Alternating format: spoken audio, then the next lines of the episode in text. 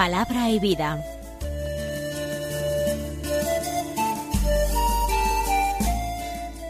Con el Padre Manuel Horta, desde Sevilla.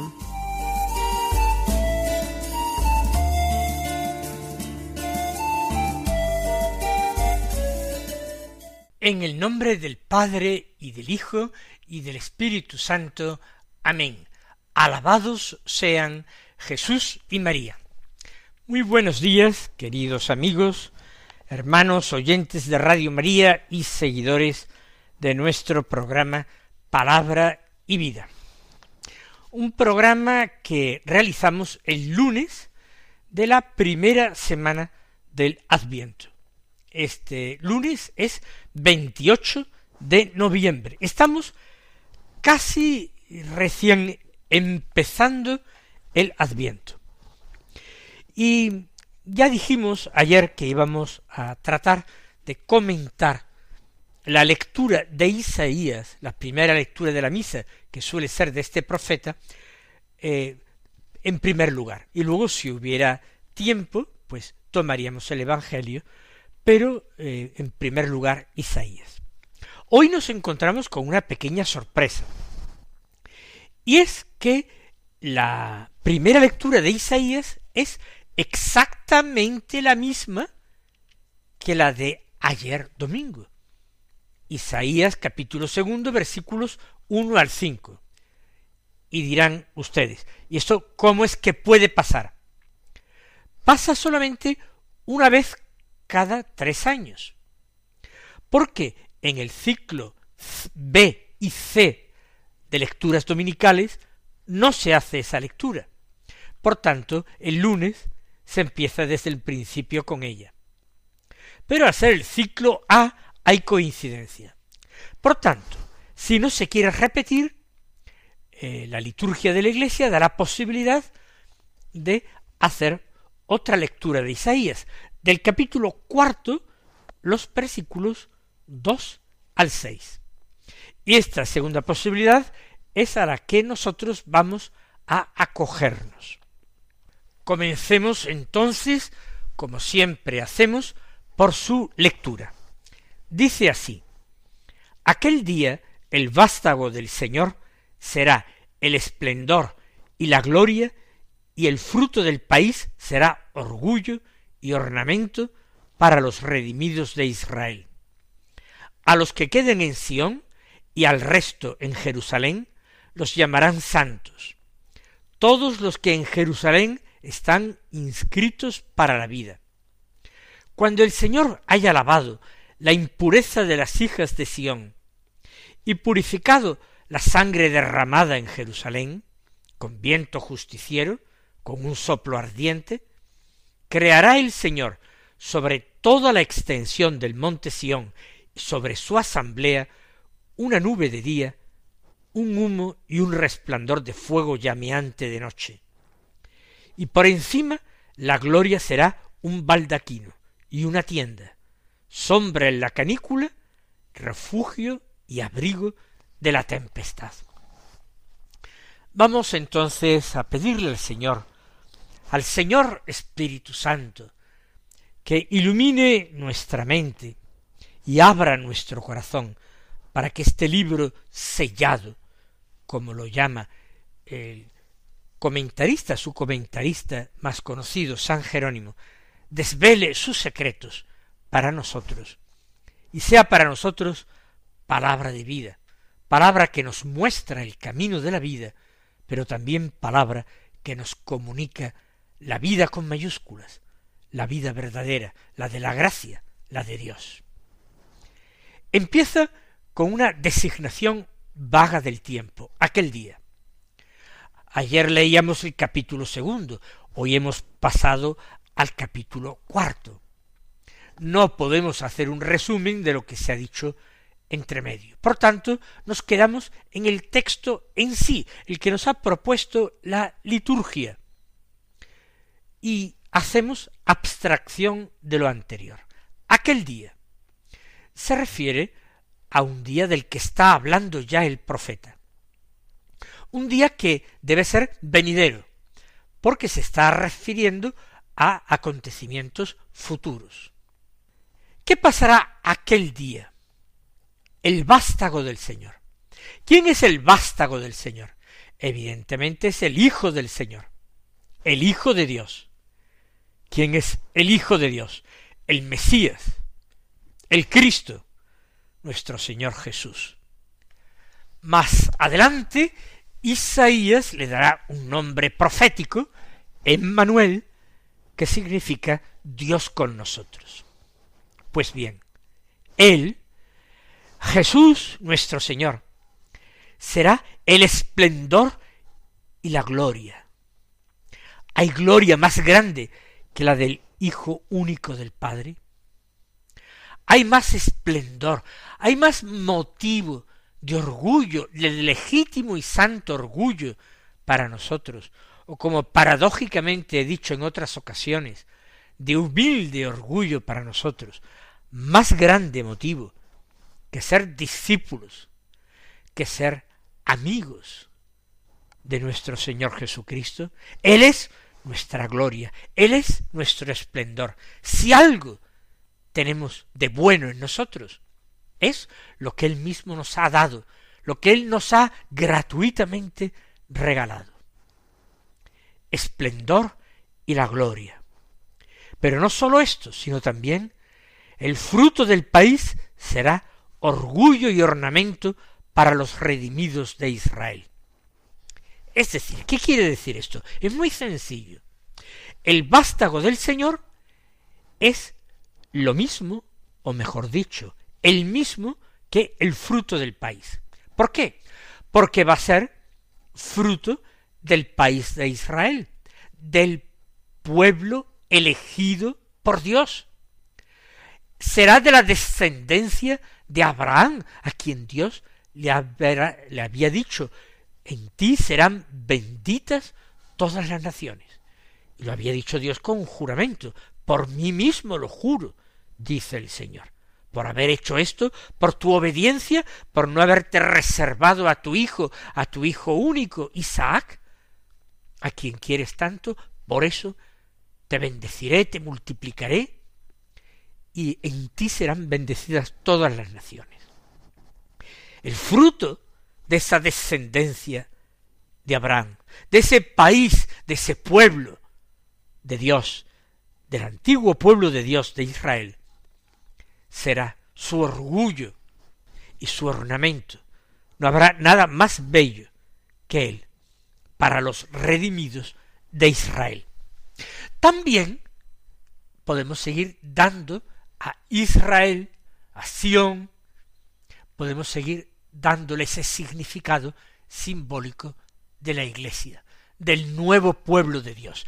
Y de ambas maneras se puede entender la palabra de Dios. Porque la palabra de Dios es como un diamante precioso tallado, un brillante, pulidísimo, de múltiples facetas.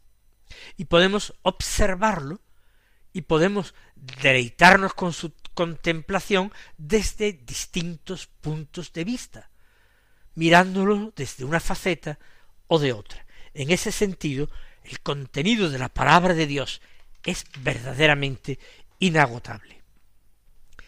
También para la Iglesia.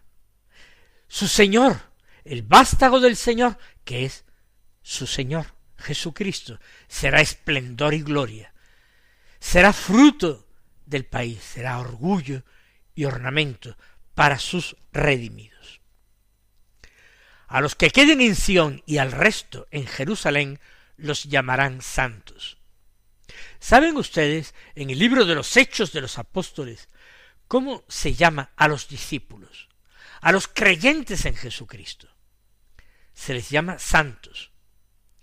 Se les llama santos porque el que ha recibido en su vida en su corazón a Jesucristo, a Dios nuestro Señor, al único santo, Él mismo es santo, porque es justificado por Él, santificado por Él. Los que queden en Sión de verdad, al resto de Jerusalén, porque será un resto, la mayoría lo rechazará como Mesías, como ungido enviado por Dios. Pero ese grupo más pequeño, ese resto, los llamarán santos. Todos los que en Jerusalén están inscritos para la vida. No es que todos estén inscritos para la vida. Los que estén inscritos para la vida, de alguna manera los que estén predestinados. Aunque no vamos a entrar en este tema tan difícil de comprender y tan espinoso como el de la predestinación, entendida en sentido cristiano y católico. Identificando a Sión con la Iglesia, llegaríamos a la conclusión de que no todo miembro de la Iglesia, por el único hecho de haber sido bautizado, quizás en su primera infancia, va a poder ser llamado santo, ni va a tener su nombre inscrito en el libro de la vida para la vida. ¿Por qué? Porque hace falta corresponder a esa gracia. Porque hace falta adornarse con ese ornamento de los redimidos, que es la palabra de Dios, que es el cuerpo y la sangre de Cristo que se derramaron por nuestra salvación. Por eso, los que estén en Jerusalén, que estén inscritos para la vida, a eso, a esos que serán sólo un resto, los llamarán santos. ¿Cuándo ocurrirá? Dios por boca de Isaías. No da nunca fechas. Él quiere que nosotros vivamos en una continua y santa tensión, esperando su venida, porque Él ha de venir. Viene continuamente a nuestras vidas, en tantos acontecimientos, en tantos sucesos, tanto agradables como desagradables, tanto placenteros como dolorosos, viene a nuestra vida a través de tantas personas, a través de lecturas, de buenas lecturas, a través de la predicación de la palabra, a través de las escrituras sagradas mismas, que nos abre, que nos desvela el Espíritu Santo, a través de los sacramentos de la Iglesia, muy particularmente a través del bautismo y de la Eucaristía. Por eso el Señor viene continuamente. Vino, ya lo sabemos, en la historia, pero vendrá, y es lo más importante que recuerda en esta primera semana del Adviento la palabra de Dios. El Señor ha de venir. Y ha de venir, así como viene muchas veces en el presente de nuestras vidas a nosotros, ha de venir en un futuro que puede ser personal o colectivo. Personal, nuestra muerte. Ese será el día de la llegada definitiva del Señor a nuestras vidas, cuando caiga el velo que cubre nuestros ojos y podamos verle cara a cara. O cuando el Señor venga de una manera colectiva en el último día para juzgar a vivos y muertos, para constituir la alegría sin fin de los bienaventurados, de los inscritos en el libro de la vida. Por eso Dios no nos da fechas. Dios quiere que vivamos esa tensión, que esperemos y que deseemos su venida, como aquellas vírgenes o doncellas de la parábola que nos cuenta el Señor a través de San Mateo, en su capítulo veinticinco, esperaban la llegada del esposo en plena noche. También como aquellas doncellas, en la noche de estos tiempos, de este mundo en que vivimos, debemos aguardar con esperanza, sin desfallecer, sin perder el tiempo en distracciones, como es lo que hicieron las doncellas necias, marcharse a casa de los vendedores, nosotros no. Esperar con paciencia a que se abran esas puertas santas y se nos introduzca en la casa del Señor para siempre. Pero hay un requisito que sigue diciendo Isaías con palabra inspirada. Cuando el Señor haya lavado la impureza de las hijas de Sión y purificado la sangre derramada en Jerusalén con viento justiciero, con soplo ardiente. Hace falta antes una purificación, un lavado, que efectuará el mismo Señor, de que de nuestras suciedades, de la impureza y de las violencias, de la sangre derramada, de la impureza de las hijas de Sión, de los habitantes de ese Sión, que es antes de ser el Sión o la Sión celestial, es la Sión de la tierra, la iglesia. Dios ha de purificarla, ha de lavarla con su sangre, empezando por el bautismo. Hay que ser lavados en el agua y el espíritu, como dijo Jesús a Nicodemo. Tenemos que ser bautizados en agua y espíritu.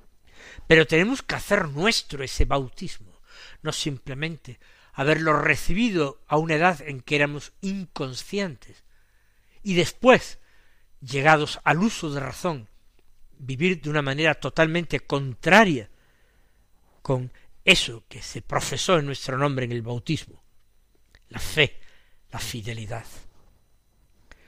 Cuando el Señor haya lavado la impureza, cuando haya lavado la violencia, con un viento justiciero, con un soplo ardiente. Así lo hará el Señor, porque el viento justiciero, el soplo ardiente, abraza, seca, quema. Los que no están destinados a la vida serán como sarmientos cortados de esa vid que es Cristo nuestro Señor. Así Él lo dice en el capítulo quince del Evangelio de San Juan. Aquí mi Padre le ama, lo poda para que dé más fruto. Pero el que no da fruto, el que no está unido a mí, ese es podado, y el sarmiento, una vez podado, se seca, muere, y es echado a la hoguera, se quema. Un viento justiciero, un soplo ardiente, purificará a las hijas de Sión, purificará a los habitantes de Jerusalén. ¿De qué los purificará? De sus pecados. Impurezas y violencias, codicias, ambiciones, todo lo que es para nosotros fuente de pecado y en lo que de una manera tan ingenua caemos una y otra vez. Ahora, nos repetirá la Iglesia, es tiempo de salvación. Ahora es día de gracia. Ahora puede el Señor purificarnos, podarnos de las malas obras que practicamos, para que demos más fruto.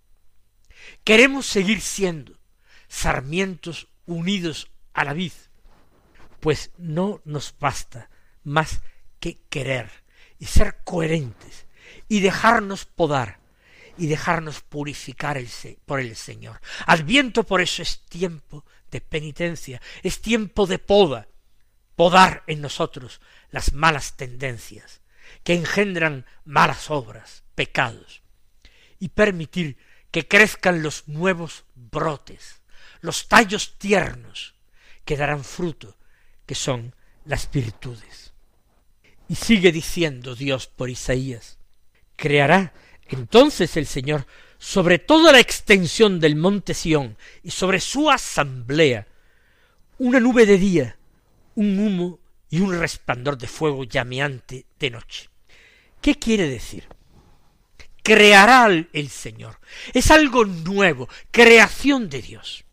Sobre toda la extensión del monte Sión y su asamblea. La asamblea es la asamblea de los redimidos, de los verdaderos hijos de Dios que conforman el nuevo pueblo de Dios, que es la Iglesia Santa, la Iglesia una, la Iglesia católica, la Iglesia apoyada en esos firmes cimientos, en esa roca apostólica que son los apóstoles. El Señor lo creará sobre esa asamblea santa. Una nube de día, un humo y un resplandor de fuego llameante en la noche. ¿A qué se refiere Dios? ¿Qué significan estas oscuras palabras pronunciadas por Isaías? Muy sencillo. Vayamos al libro del Éxodo del Antiguo Testamento. El pueblo de Dios, el antiguo pueblo de Dios que él había formado, esa asamblea santa, caminaba por un desierto, un desierto en el que soplaba un soplo ardiente, un viento justiciero. Dios fue purificando al pueblo en el desierto, como nos purifica a nosotros ahora, su nuevo pueblo. En este desierto que es la vida, eh, con este soplo ardiente, que puede hacer, ser para muchos de nosotros el tiempo de adviento, tiempo de penitencia, de arrepentimiento, de propósito de enmienda, de práctica de buenas obras. Pues el Señor acompañaba a ese pueblo que peregrinaba por el desierto y lo hizo durante cuarenta años. Y su presencia era visible. Durante la noche era como un fuego llameante, iluminaba el caminar en la noche. De día era como una nube o como una columna de humo, que podía verse como una oscuridad en medio de esas falsas tinieblas del día. Oscuridad porque en la luz de este mundo, en lo que nuestro mundo considera que es luz, hay que caminar en la nube, en la oscuridad, en el humo, en la noche de la fe, en la oscuridad de la fe. Pero en la noche de este mundo, cuando nuestro mundo se desconcierta ante lo que se le viene encima, para nosotros la presencia de Dios es luz clara que nos guía, que nos impide que perdamos el camino. Esa presencia el Señor la crea, la crea actualmente, no sólo la creó sobre su antiguo pueblo en la travesía por el desierto, la crea encima de su iglesia, extendiendo su protección, asegurando su luz, siempre, día y noche, en el dolor y en la alegría sobre nosotros. Y por encima dice la gloria, la gloria es la presencia de Dios. Será un baldaquino y una tienda. Un baldaquino es como un palio y una tienda, pues la propia habitación de los habitantes del desierto.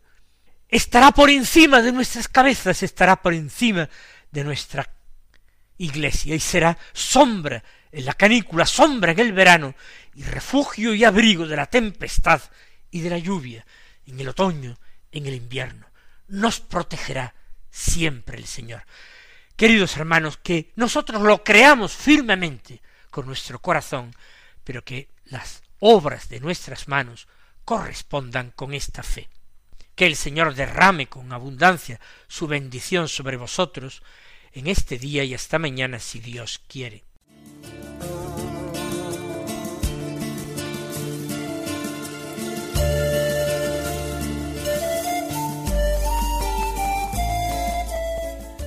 Concluye Palabra y Vida, un programa dirigido desde Sevilla por el Padre Manuel Horta.